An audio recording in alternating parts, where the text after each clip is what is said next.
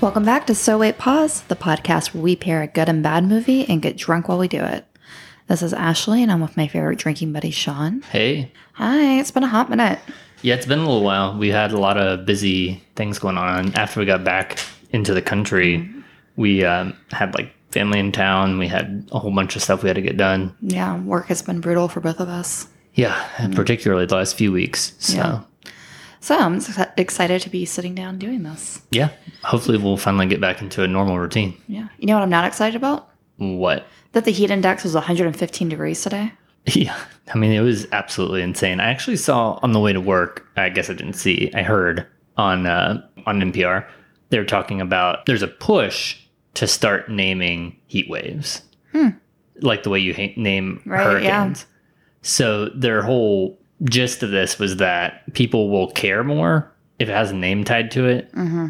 rather than just saying. I mean, uh, it's like every day's a fucking heat wave. So you know, it's it'll the ones that are particularly severe are the ones that would get a name, and it would be like a human name, just like hur- hurricanes get. But people are saying like it'd help bring a little bit more awareness to it that this isn't normal because Mm-hmm. like heat waves are normal, but not like extreme heat waves like Especially we're saying. in June. Well, yeah, and it's re- it's early for this type of thing. And then you look at like what happened in Seattle last year. Right. That was like the sixth worst heat wave ever.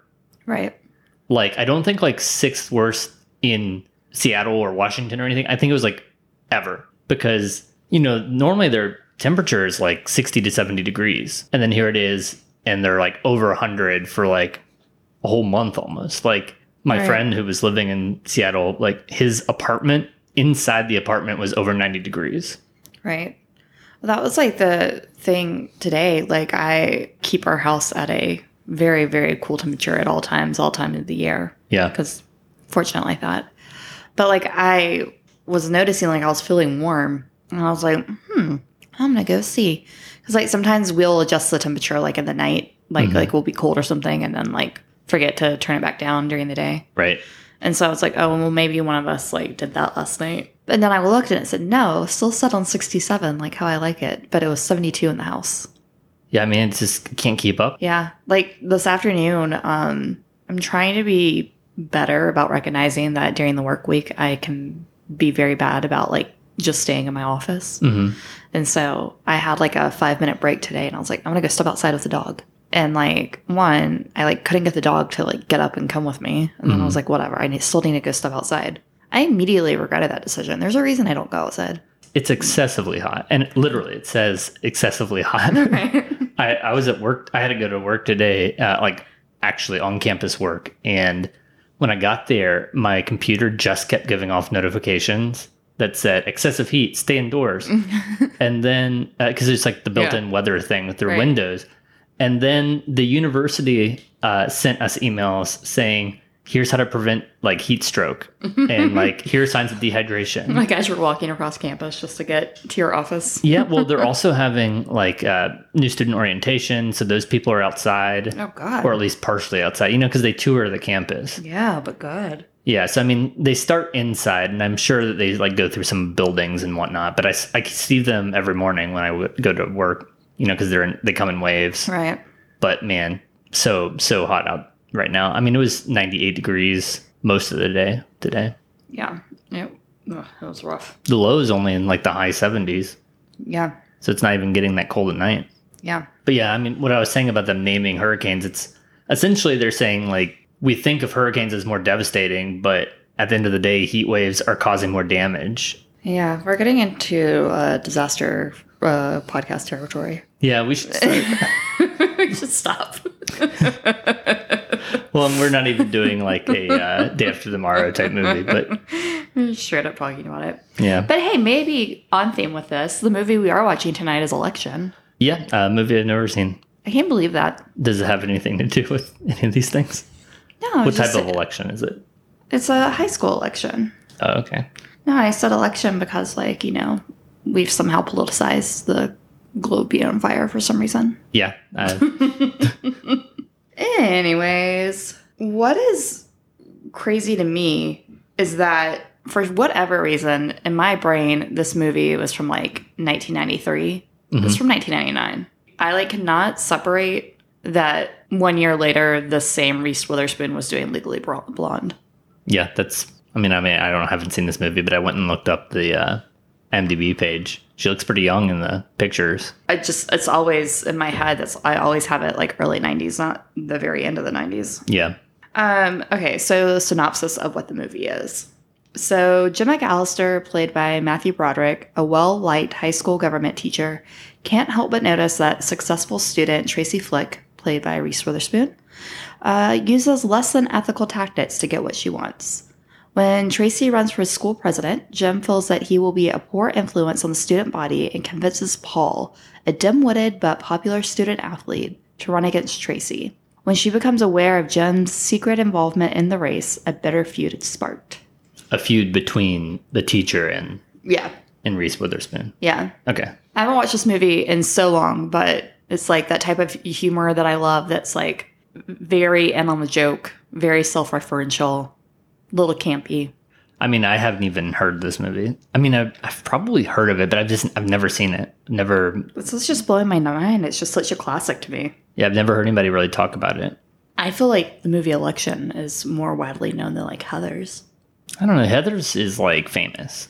So is Election. I mean, I'm sure it is, but I'm saying Heathers is like particularly. It's like a cult classic, right? And Right. made some people famous, and like also it has like quotes that kind of stuck around. Does this have anything like that? Um, I I can't think of a quote from it. You know what I mean? Because like when we watched Heathers, Heathers like had a whole bunch of quotes that like I had heard of without ever having seen the movie. Right. You know, like almost like a Mean Girls. right. Or like the other night when we watched uh, the other guys, we went back and rewatched that movie with Will Ferrell and Mark Wahlberg. Uh, really good movie. Holds up. It's It was definitely way better than I was anticipating it being. yeah. I mean, I remembered really liking it, and then I haven't seen it in like what twelve years or something. I think it came out in like 2010 or so. Um, yeah, still really funny. And I mean, a couple of things are you know dated, but really liked it. But anyway, uh, there's a there's like a running joke in it that their boss, um, who's played by Michael Keaton, that he keeps saying TLC quotes without knowing that he's quoting TLC. Right.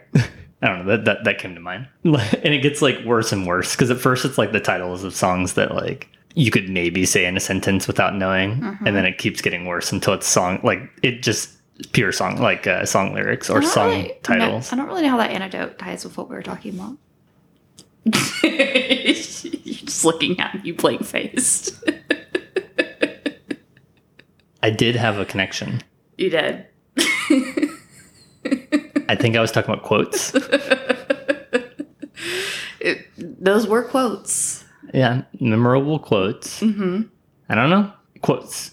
Okay. I think the word quotes made me think uh, tangentially to a movie where the joke was quotes. Okay. Well, that was a side piece that we went down. Uh huh. Anyways, um, Drink Win has drinking rules for this. Okay. Uh, let's see. Okay. Anytime anyone says Flick or you see the name, that's Tracy Flick is the main character. And like you see like a ton of like campaign stuff. So like including when you see her name. Uh huh. Um, anyone says Metzler or you see the name, that's the guy who's running against her, Okay. uh, played by uh, Chris Klein. Uh, anyone says election, which we drink to anyways, because we always drink when the movie title is said. Um, someone's destiny is mentioned. Sex happens, and you hear Tracy's angry music. She has like kind of like it's almost like a, like a angry theme song when she's like getting pissed. Hmm. Okay. Yeah, Yeah, that's a good number of rules. we might see if we can add to them, but Well, and I'm going to get a shot in the dark on this one because I haven't ever seen it. So, my shot in the dark is uh, you mentioned from the synopsis that Reese Witherspoon's character gets in a feud with Matthew Broderick's character because she learns that he's helping somebody else right, try to win over her. right. So I think that this movie is going to pull the quintessential teacher prank, which is where you either take like their car or their desk and you like do something to it. So like you fill it with shaving cream or you like fill it with balloons or you know like something like where he like opens the door and he's like, "Ah, those kids." Right. You know what I mean? Like the Yeah. teacher prank. yeah, that's what we did. My well, did I already talk about the senior prank on the podcast? I don't remember. So my senior year, there were two senior pranks. Only one of them was I involved in. The first one was we filled up our um, upper school principal uh, office with balloons. Yeah, that's not really like a bad prank. Yeah. The second break that was done that I was not involved in was some people in my class took Officer Blueball's uh, security uh, golf cart. You have to explain why his name is Officer Blue Balls. I'm trying to remember what his real name was now because we all called him Officer Blue Balls so much that I don't really know. Was it like Bluebell or Probably, but Blue it definitely it, it definitely sounded like Blueball. Maybe it was Blue Bowl? I don't know, but we all like to his face we called him Officer B, but not to his face we called him Officer Blue Walls. But he had like a he had like a golf cart that he drove around campus, Uh, um, and so some of the people in my class were able to get that and able to put it onto the roof of How? the school. I honestly don't know how they exactly did that. Because aren't there like stairs? I mean, there. I mean, maybe there's an elevator, but No. why would you need an elevator to the roof? No, there definitely wasn't an elevator. I mean, there ha- they had to use somebody's like parents, something rather. Like some parents had to be involved in this. I just don't know how. You'd have to use like a crane, like Yeah. a winch. like I don't know how you would possibly do that without because that's heavy. You can't carry it. Yeah, if, uh, if anybody that I went to high school with is listening to this and you remember how that prank was accomplished, hit me up on Facebook or something because I'm now very curious as to how it happened. Yeah, because you'd think that it might even be too wide to get up a staircase that would go to the roof. And sometimes, you know, it's not even like a staircase. Sometimes, especially in like school buildings, sometimes it's like just a ladder. You know, because you're not Yeah. really supposed to be up there. So sometimes it's literally just a maintenance ladder because you know you just have like the uh, condensing units and stuff like that. Sometimes, depending on like how the school's laid out. I guess we did. I'm trying to think about it because I was like, did we have an elevator? But I guess we had to because we were a two story or three story school. I think there was an elevator that nobody ever used, but It'd be like a maintenance elevator. no. I mean, I think it was a pretty normal one, but I don't think the golf cart could have fit in there. Hmm. And even if it did, I don't think that it would have gone to the roof. So I have no clue how this was done. Maybe it was like up, and they just put a whole bunch of the, those balloons that you put in the principal's office. They put like a million balloons on the golf cart and then floated it up. Yeah, I don't know. Wouldn't that be a thing? Yeah. Anywho, Well, that's the way worse of the two pranks. That one's actually like bordering illegal. yeah, they got in trouble. I don't know if it's like straight up illegal, but I mean they didn't hmm. steal it. But also like you'd think that maybe they caused some damage getting it up there. Probably, but rich kids, what are you gonna do? Literally nothing, obviously. They did get their uh, senior privileges taken away for like a week. Oh no, they can't even off campus Yep. for one whole week. so stupid. So stupid. Anywho, okay, are you ready to go watch this? Yep. Okay, let's go.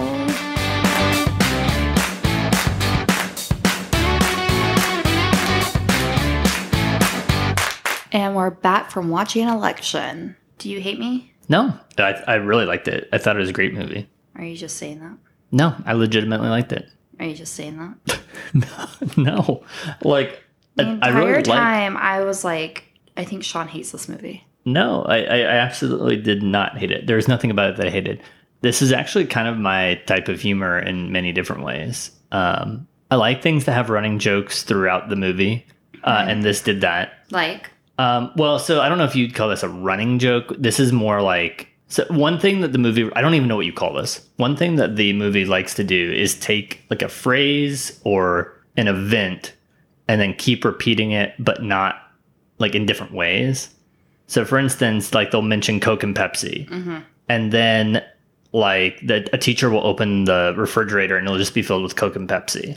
Yeah, that was the one that I wrote down. So uh, Tracy Flick has a line that she says to her teacher, who this. Why can't I remember his name? What was his name? Matthew Broderick's character. One second. I don't know why all of a sudden he's the only character. Jim. And she's uh, telling him, she's like, you know that uh, is- spends the most money on advertising more than like any other product in the world. And like all you ever really see is Coke stuff. And I guess that's how they stay on top is because they spend so much money. Right. And then the rest of the movie, you only see Pepsi products. Right. Yeah. So it's like that type of stuff. There's another one where they mention like apples and oranges. Mm-hmm. It's like his name is Mr. McAllister. Yeah. When he's trying to like kind of work with what's his name? Paul. Yeah, Paul, uh, the like jock who he's trying to mm-hmm. like run against her. Mm-hmm.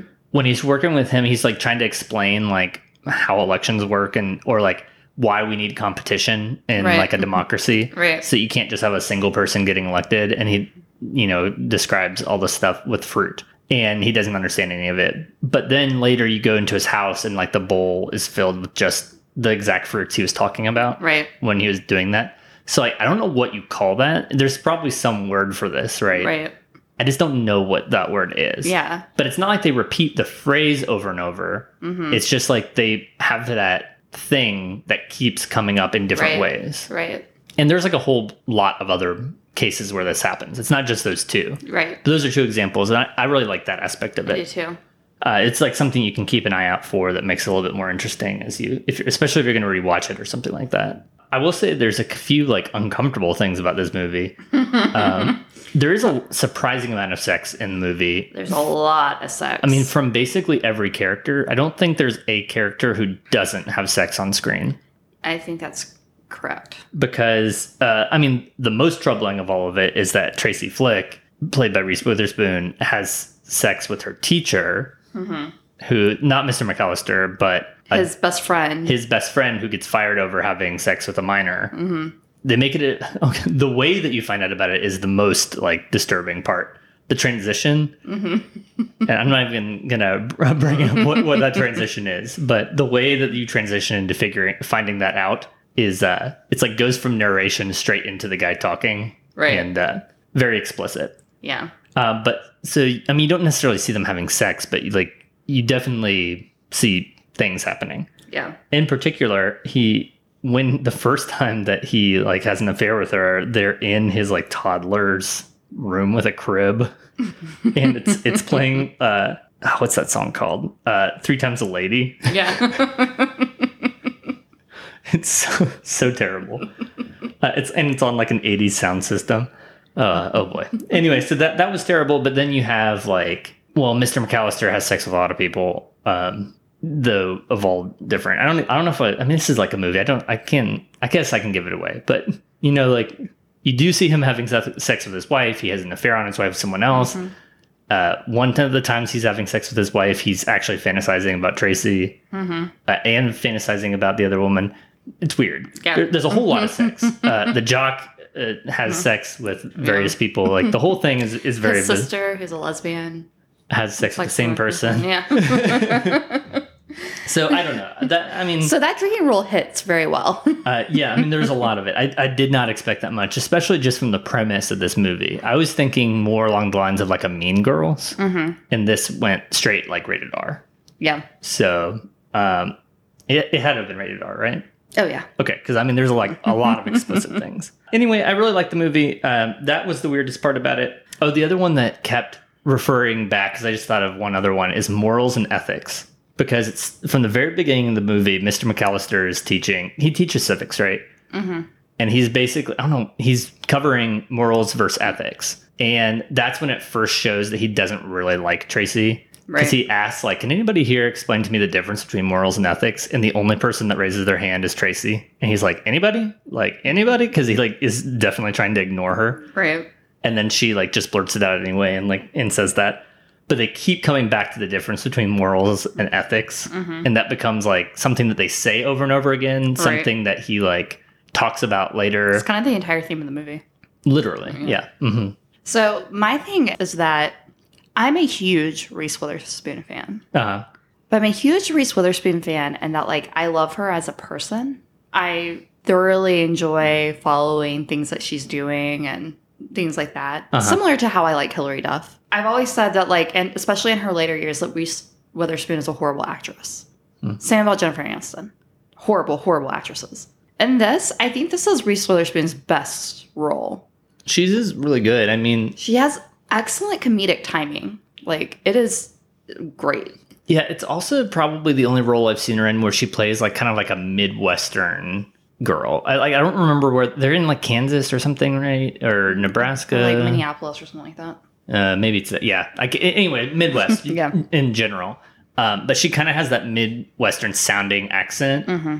and she talks in like short, like I don't know how to describe it, but uh, very distinct voice. Normally, I feel like she plays like a Valley Girl or Yeah, person or like Legally Southern. Mm-hmm. Blonde, um, Southern too. I mean, like Sweet Home Alabama. She was in that, right? Yeah, and Man in the Moon, which I think might be one of her first movies. Isn't she from the South?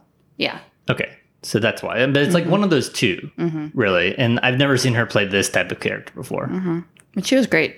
Yeah, I thought it was really good. Yeah, um, Matthew Broderick, on the other hand, just acts like Matthew Broderick. sure. He's not even playing a character It's basically it's like Ferris Bueller is as a teacher, as a teacher now. kind of. He's more disgruntled Right. than uh, Ferris Bueller. Right. The thing about this movie too, which I seem to really gravitate towards things like this, where everybody's awful, hmm except for Paul Metzler. He is an angel. Yeah, so the jock, this is like one of the main times, probably one of the earlier times that the jock is like the good guy. Yeah. Now there are aspects of him that like, you know, you could still call out or whatever, but for the most part, he's the only one with good intentions. Right. Like he's a good person. Right. He doesn't even vote for himself in the election. Right. He thinks it's wrong. Yeah, so like that type of thing. He's just always kind, even though his sister like gets so angry at him and like yells at him, he never really does anything wrong to her. Right. And he's always concerned about her. Right. And you know, we mentioned that he did have sex with the hmm. with the girl that his sister was dating But previously. he didn't know. But yeah, but he hmm. didn't know that they were dating and that ex-girlfriend kind of came onto him as a way of like kind of getting back at his sister. So like that's not on him either because he literally didn't know. Right. I don't know. It, the whole thing is just like I'm really on his side. Now at the beginning, I was on Mr. McAllister's side for sure. Um, because at the beginning, it's like you're trying to really choose sides between Mr. McAllister and Tracy, mm-hmm. right? But Tracy is hands down the worst person. Mm-hmm. Like she's conniving, she's manipulative, she's just kind of like all around terrible. Mm-hmm. She's like such a like pretentious person that who thinks she's better than everyone else and wants to be better than everyone else. And so you kind of really understand Mr. McAllister, but then like halfway through the movie, then you start to see like his own bullshit and you kind of lose, you know, like Yeah. so I don't know. But everyone is awful. Right, except for one person, kind of. But I mean, beyond that, I think that the movie is still really enjoyable and it doesn't give me the feeling that I normally get with movies with no likable characters. Right. Because this isn't like unlikable in the sense that like they're completely bad humans that just keep doing things that you really hate. Right. It's a little bit more like nuanced or like more mixed than that Right. it's more gray, right? What they're doing and like even like Mr. McAllister's like worst thing that he does to Tracy, which is just rigging the election, which he like just miscounts on purpose by like one vote, right? Right. You know, like would you actually I mean maybe you would lose your job over that if you like Absolutely. I suppose you would, yeah. Absolutely. Well, I probably shouldn't say that rigging elections it's In this- that bad. in in this day and age. Literally, as the hearings are going on as we speak. okay, the, the election was not rigged. Okay? No, that, that's not what I'm trying to say. I'm not saying the U.S. election. I'm saying a high school president that nobody cares about. Uh, Would it get to the level But, of? oh, but okay, but I would say argue that a high school president is maybe even more important than our U.S. president what? because it's a huge thing for like college applications and getting scholarships. Okay, Ashley.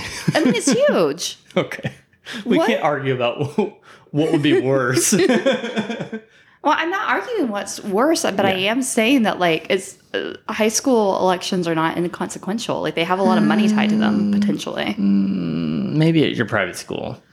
Uh, uh, especially in a public school. Mm, Sean, Sean, it's like why we have it in the first place. yeah, kind of. I don't know.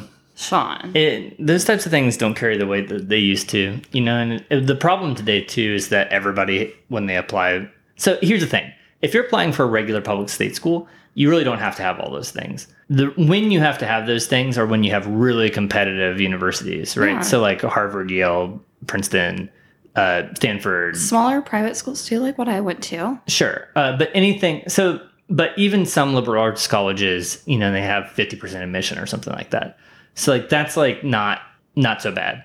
There are some schools, you know, where it's like thirteen percent admission, like six percent admission. Sure. USC, for instance, I think was under twenty percent admission. Um, and that's why we had all those scandals of people bribing their way into USC. Sure. But things like that were like things that people were faking for those things. Well, right, yeah, yeah, yeah. Well, kind of. No, they were they were faking their standardized test scores, but in general, what I'm trying to say is that this has changed a little bit. I think back then that was definitely the case because like it, the more clubs you were in, if you're the president of something, if you like uh, volunteered, all that stuff was like much more impactful. I think the problem today is that everybody has this like on their resume. You know what I mean? So like every time that someone applies to any of those colleges where it's really competitive to get in, 100% of the people who apply have like volunteer work. They have they served on some Sure. sort of but when you don't have it, you're not down a peg. uh yeah. hmm Did you run for any student offices? Um I don't think so. Um I mean I participated in other things like junior classical league, which was like, you know, Latin and and whatnot. I was like I don't remember on some committee for that because we used to go to conferences and things. I didn't really do like student government was pretty small at my school, and we didn't have like a huge school. Uh, Now in Texas, student government was huge because our school was like four thousand students, and so if you were like the president of student government there, it was like a huge deal. But it wasn't as competitive at my school in Tennessee because it's like not as many people even cared to be on it Right. and then it kind of rotated every year. Being president was still not easy because you had to get elected and whatever. And normally there was like one really popular person who ran, like a well liked popular person who ran and always got it. Yeah. I remember who was our last, my senior year school president. I cannot remember who ran against any of these people. Um, I mean, I didn't run for high school president or office, but I did run for eighth grade student president. And my campaign slogan was "It's okay to be a little flashy. Vote for Ashley." Did you lose? Yes. Okay. That's To a nerd, Not surprising. he always like, it's like the one person. It would like be me and like the super popular person like battling it out, and then you had the uh-huh. one nerd who was doing nothing. And your teacher would get up there on election day and say the whole thing about like this isn't a popularity contest. Like you should cast your vote for who you think can do the best job. And you know who that job who can do the best job is me because. I am both smart and I was putting in the effort for campaigning. But they always did that little stupid nerd, Kevin Hickman, who did nothing. He did absolutely nothing and got whatever he wanted. You know what? What? You're Tracy Flick. Stop. You like this? After you just talked about how horrible she was. no, but I think what we're learning is that you're identifying with what you could consider the antagonist of this movie. Everyone's an antagonist in this movie. Well, and that's true. And and again, you know, you start out, you do kind of feel bad for Tracy later because she did get groomed by a teacher and stuff like that. Though the way that this movie portrays that aspect is not the way we would portray it today. It's Yeah. much more of a like she kind of tempted him Right. and like it was kind of consensual. Even though they do address that it can't be consensual, like Mr. Right. McAllister says, like there's no such thing as consent, like she's a minor. So like they do still have that, but we wouldn't address it the same way today. It's definitely like a weird teacher student relationship. You know, he says he's in love with her and that and that type of stuff. Yeah. Uh, it still definitely is against it, but it's just not quite as against it, you know, Right. comedically than as what we would might see today. Right. But you shouldn't call me Tracy Flick. Uh, yeah, not that aspect of it, but the aspect of it that she like kind of the rant you went on sounds like a rant that that she would have gone on. But it's all completely justified, and I believe her in that sense. Because isn't that what she said? Literally, like when she lost. I don't. It's like something along those Something lines. Something along those lines, yeah. Well, maybe that influenced why, Maybe- why you could have done Maybe because we just watched it. But but seriously though, it was so frustrating Yeah. that you would work so hard. I mean, Kevin Hickman didn't even have a campaign slogan. hmm I made buttons, just like Tracy Flick. Yeah. Did Ken help you make buttons? No, but he let me use his button machine. Was he not in promotional products yet? He was, so that's the reason he had a button machine. Wait, so he was in promotional products already and he wouldn't make you a promotional product? No, he was. Like I'm just saying that he let me use his machine to do it. okay. Well, that works.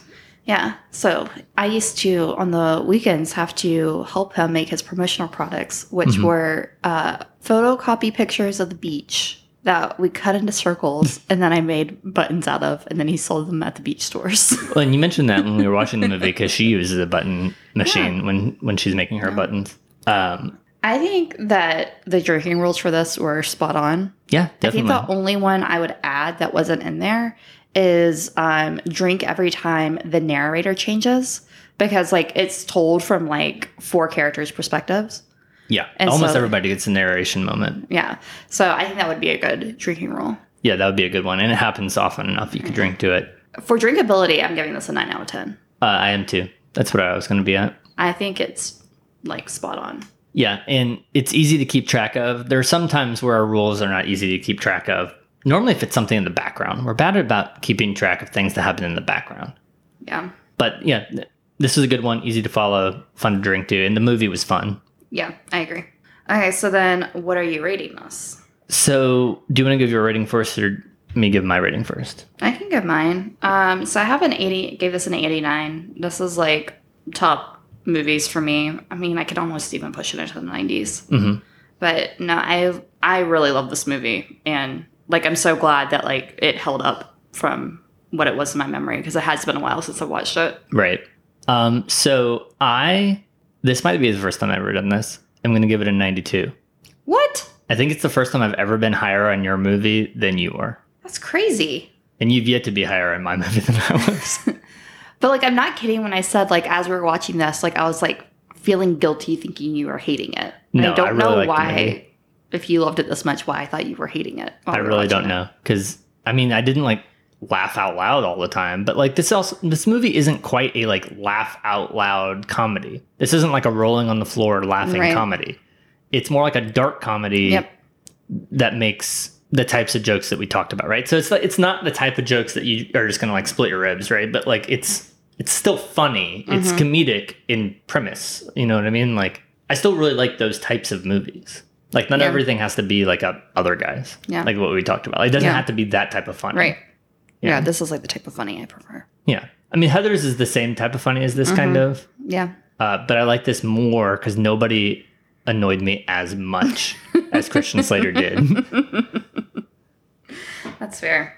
Okay. Well, I don't even think I announced at the top of the podcast of today that what the second movie was. So it's just like, we're getting into it. I'm pretty sure you mentioned it the last time. I did, but I usually at least say at the beginning what the movies are. Yeah. so if you think Election was a dark comedy, wait until you watch this one. Okay. Is it even a comedy? Yeah.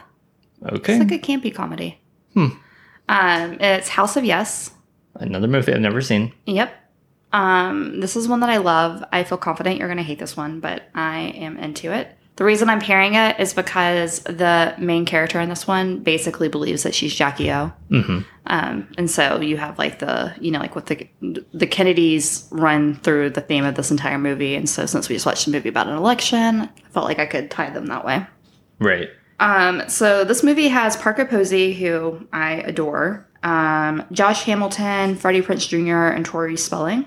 Um, so the synopsis of this, it came out in 97, hmm is a mentally unbalanced young woman who is convinced she is Jackie Kennedy flies into a murderous rage when her brother returns home to reveal he's engaged. Okay. That's a brief synopsis. It is. So I guess uh, sh- get into the drinking rules first before Yeah. I do my shot in the dark, or should I do my shot in the dark first? No, I can do it. Uh, finding drinking rules was rough, but um, there was a blog called Time for Drinks that had some rules on this. It's the only thing I could find. Okay. So I was excited to find something. So, drink when the mother gives a judgmental look. Okay. Um, Leslie is confused, which is Tori Spelling's character. Okay. Jackie makes fun of Leslie. Um, anyone says Jackie O. The close relationship between Jackie and Marty is discussed. Um, and anyone makes a comment about what someone else is wearing. Okay. Um, and that synopsis did not say anything at all. So, my shot in the dark, not knowing hardly anything about this movie, is going to be okay. So she thinks that she is Jackie. Mm-hmm. I'm going to say that the brother is going to either think that he's JFK or that she's going to think he's JFK. So in my mind, where I'm going with this is that she thinks she's Jackie O. This new person comes into her life who's like maybe going to be like uh, like seen as like a competitor of sorts. A Marilyn Monroe. uh, I guess, or something. You know, like if she has this really close relationship with her brother and whatever, like I think that maybe she's going to see them as like a JFK and Jackie type character. Like, so maybe she's seeing him as as JFK and is going to see that as like competition. Okay. I don't know. I I don't don't, I don't know what you just said your shot in the dark is. so my, my shot in the dark is that his sister, the one who thinks she's, she's Jackie, is going to think that the brother is JFK. okay. And the reason I think that, which is what I was trying to explain, is because I think she's going to see him as this like male figure who she wants to be close to, but he's coming back and saying he's getting married. You know what I mean? So she's seeing this as like losing her JFK quote quote. Right. I don't know. Okay. I have no clue. I don't know anything about this movie. Let's go watch the movie so you can have a clue. Okay.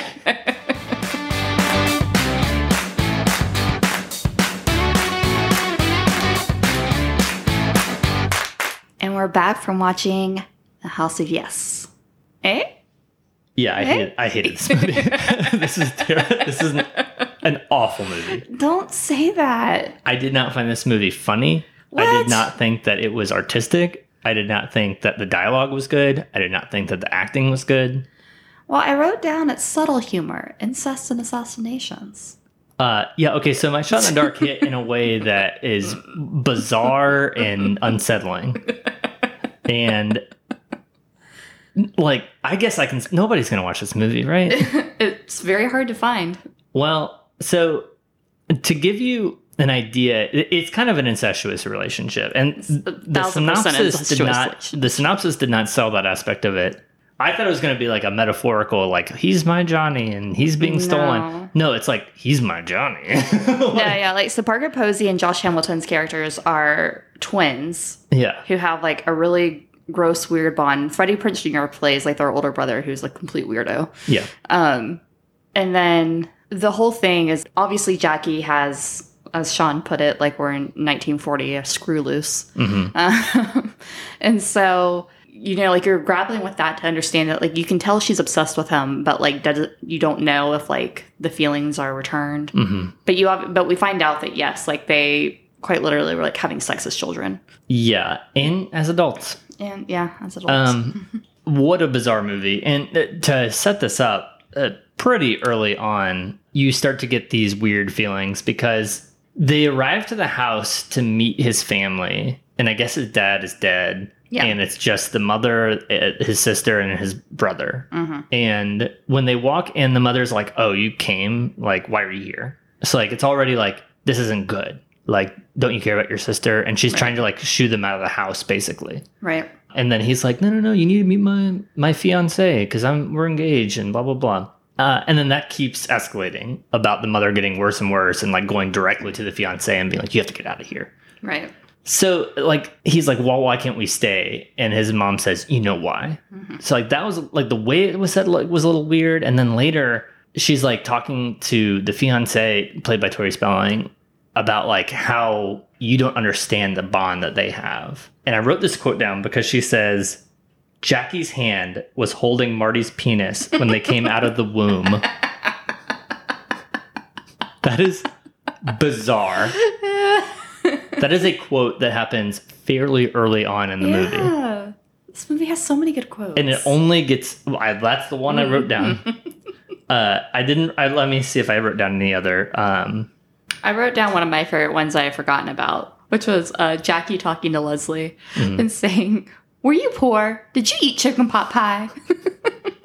yeah, I, I actually wrote that one down too. it's so funny. Uh, no, that was funny. Most things weren't funny, at least to me. There was another one where I can't remember who said it to who. It was, but I think it was Freddie Prinze Jr. to Marty or to Tori Spelling, which is Le- Leslie. Leslie. And I think it's like, what has she been doing? And she's like, oh, I've been reading books. And then Freddie Prinze Jr. is like, she reads books, assassination books. that type of like comment. I don't know. It's she's real crazy. She burnt her hand right before they got there, so she has like this gauze all over her hand. Yeah. You learn that she stabbed Marty in the stomach when they Mhm. were kids. Um, then you learn later about their incestuous relationship. I don't know. I mean, this movie is all over the place. I can't really identify what the themes are here. Like, I mean, I know loosely some of the themes, but I don't know like what's what's the moral of the story. Like, what point are they trying to make with this? I don't know. Because one problem I have, especially with like art house, I don't know if you'd call this art house, but like this is an independent movie, right? Yeah, for sure. So one problem I have with indie movies is when they are edgy just to be edgy, but mm-hmm. not because they're trying to make a point. I suppose. I think the other problem that you also had with this is that this is an adaptation of a stage play. And like there were just scenes that obviously like were very theatrical in terms of like Yeah, I mean they're like monologues. Yeah. They're like the way they talk to each other is unnatural, yeah. kind of like a play, but worse. It's like the dialogue in this I don't I do not understand, and I can't tell like is the dialogue bad and it's just not how people talk to each other, or is it bad and the acting is bad? We, we will not ever say that Parker Posey's acting is bad. Well, I think Parker Posey is the only person whose acting wasn't bad. Okay. Tori Spelling, I thought was horrible. Yeah. I thought she was abysmal in this movie. Of course. Yeah, there is not one good scene with her. Agreed. Freddie Prinze Jr. is like not the worst I've seen him by any means, but he's definitely not good. Right. It's a different type of character than he's ever played. Yeah, because I mean, normally he's like the love interest, or mm-hmm. he's like the, The cool guy, yeah. or he's like the frat guy. Yeah. In this one, he is just a weirdo. Right. I would say Parker Posey is the only good actor in this. The mother is okay, and she looked familiar. I looked her up, and she's like a French actress that was like kind of famous in French film and some independent movies in like the '90s and or so. She was fine, but like again, it's just like it really struggles with dialogue because to me, this movie does not sound how anybody would have a conversation Sure. even if you were someone with like a like a really debilitating mental illness this is not how the conversation would go I had forgotten about also one of my favorite quotes that I used to say like all the time Mhm. is if people are going to start telling the truth around here, I'm going to bed. I love that quote. I I mean, there's a couple one-off things like that that are good, and the pot pie one is really funny. I do like that. I, I just like, I don't know. The problem for me is that there were times where I asked myself, "Is this movie supporting incest? like, is this director ever actually coming out against incest?" I don't know. like there are some moments where you're supposed to be like oh this person is kind of like crazy and dangerous and like this is not normal but over time it's like it doesn't really do anything to make it seem gross if anything it's like kind of sexualized in a way that's not supposed to seem gross I don't know. I don't know. It's it, it's weird. And okay, so just to cut to the chase of this, there is a scene that they keep reenacting where she's dresses up like Jackie, and they reenact the assassination scene. Mhm. Where like he sits on a couch and like waves the way he was waving when they were driving in the car, Mhm. and then she takes a gun out that's supposed to have a blank in it and shoots him in the head, and he slouches over like he's dead, and she cradles his head. Mhm. That's like one of the most bizarre scenes I've ever seen in a movie. They keep redoing that scene, and then at the end of the movie, they do the scene again, and then you just look off screen, it like pans off screen, and you hear a gunshot as if she actually carried it through that time Yeah. because she like won't let him leave, and he like is okay not leaving because he also has this weird connection with her. Mhm. Again, what is the message? I that they're crazy. That's not a message. I think it is the message. You have to go deeper. I don't think this movie's going deeper. Yeah, it's just like I don't know.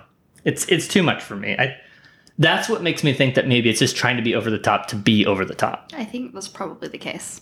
And that's not good cinema if that's why you're doing something. I mean, tomato, tomato.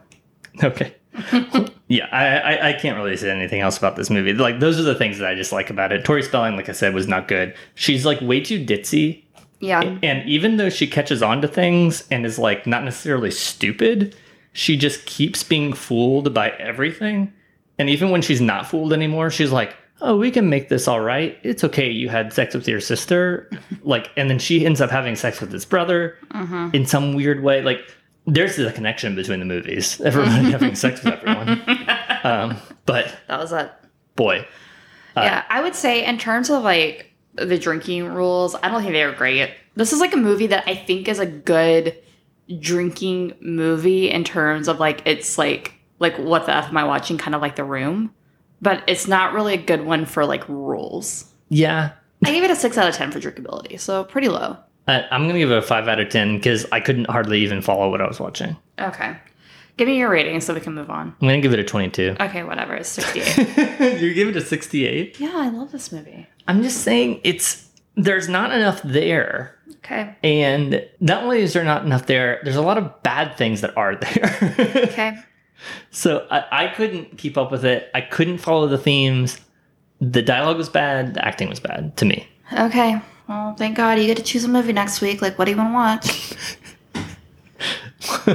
well, to cleanse my palate, I need to go straight back to some movies that I know I will enjoy. Okay. At least one of them, because one one of these I've been wanting to watch for a long time. Uh, another one I keep bringing up and haven't yet made a pairing, and but I think this is a good time to pair it. Okay, what is it? So for the good movie, palate cleanser, we're gonna have Scott Pilgrim. That's a good one. Yeah, it's Scott Pilgrim versus the World, right? That's the full Yeah. title. Yeah. But Scott Pilgrim, that's gonna be the good movie. I love this movie when it came out. I, I, I hope that it's as good as I remember. I This is remember. like one of the movies. Like I had never seen it when we first started dating, and like right early in our relationship, you made me watch it. Uh, yeah. It's not like too over the top. I do wonder if it's going to feel a little dated now, just because it's so set in that dir- direct era, like the Yeah. Michael Cera that Michael Cera Uh, wearing a graphic tee era. yeah. No, I know exactly what you mean. And so we'll see how I feel about that. But uh, to my knowledge, I still like this movie. Uh, now to pair it. So in Scott Pilgrim, for those of you who do or do not know, Scott Pilgrim falls in love with the, a girl who has a series of evil exes. So in order to date her, he has to defeat all of these evil exes. Now, in this second movie, it's going to be like a little bit of a reverse situation. For the bad movie, I'm pairing my super ex girlfriend Oh God, with Uma Thurman and Luke Wilson. dear Lord. Now, this movie, I think I have seen on TV a while ago, but I don't hardly remember it. Um, but the premise in that one is that it's like a normal guy dating a girl who he finds out is a superhero, essentially, then breaks up with her and she starts like terrorizing him. Mm-hmm. So that's like why it's like his super ex girlfriend, mm-hmm. right? I don't remember hardly anything about that movie. I remember one single scene that was in the trailers, which is where Uma Thurman is flying outside of his like loft window and throws a shark into the window. Oh my God, this That's like all my I remember. nightmare of a movie. That is like from the trailer that It's a I. really mean way to pay me back. I think it's a good pairing. And I think that they tie together really yeah, well. I think it ties together pretty well too. Uh, and I think that Scott Pilgrim is going to be a hit. I think we are going to like it. I think so. I mean, I haven't watched it in like ten years, but I think it's gonna be good. Yeah, and that should be easy enough to find drinking rules too. Yeah. because Scott Pilgrim's a pretty popular movie. Yeah, for sure. Well, man, this week This you really knocked it out of the park with the first one. You've never had a movie that I liked more than you, Yeah. uh, that you chose, and like all of my movies, I like Right. more than you like. but n- that's never happened before. Yeah. I don't know if this is the most discrepant we've been on a movie. I was like 40 some odd points less than you because you said 68, right? Yeah. Moulin Rouge is probably the one where I was like most discrepant from you. Yeah. But yeah, I mean, oof. I did not like that. I would not watch that movie again. Okay. well, you don't have to, at least not right now. You do have to go see the Broadway show, but you don't have to watch the movie. You'll enjoy the Broadway show. It's all going to be songs you know. Is it better? I, I don't know. I haven't seen it.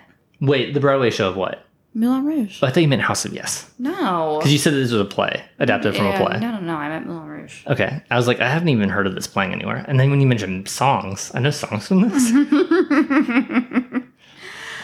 Okay. Well, until next time. Until next time. Bye. Bye.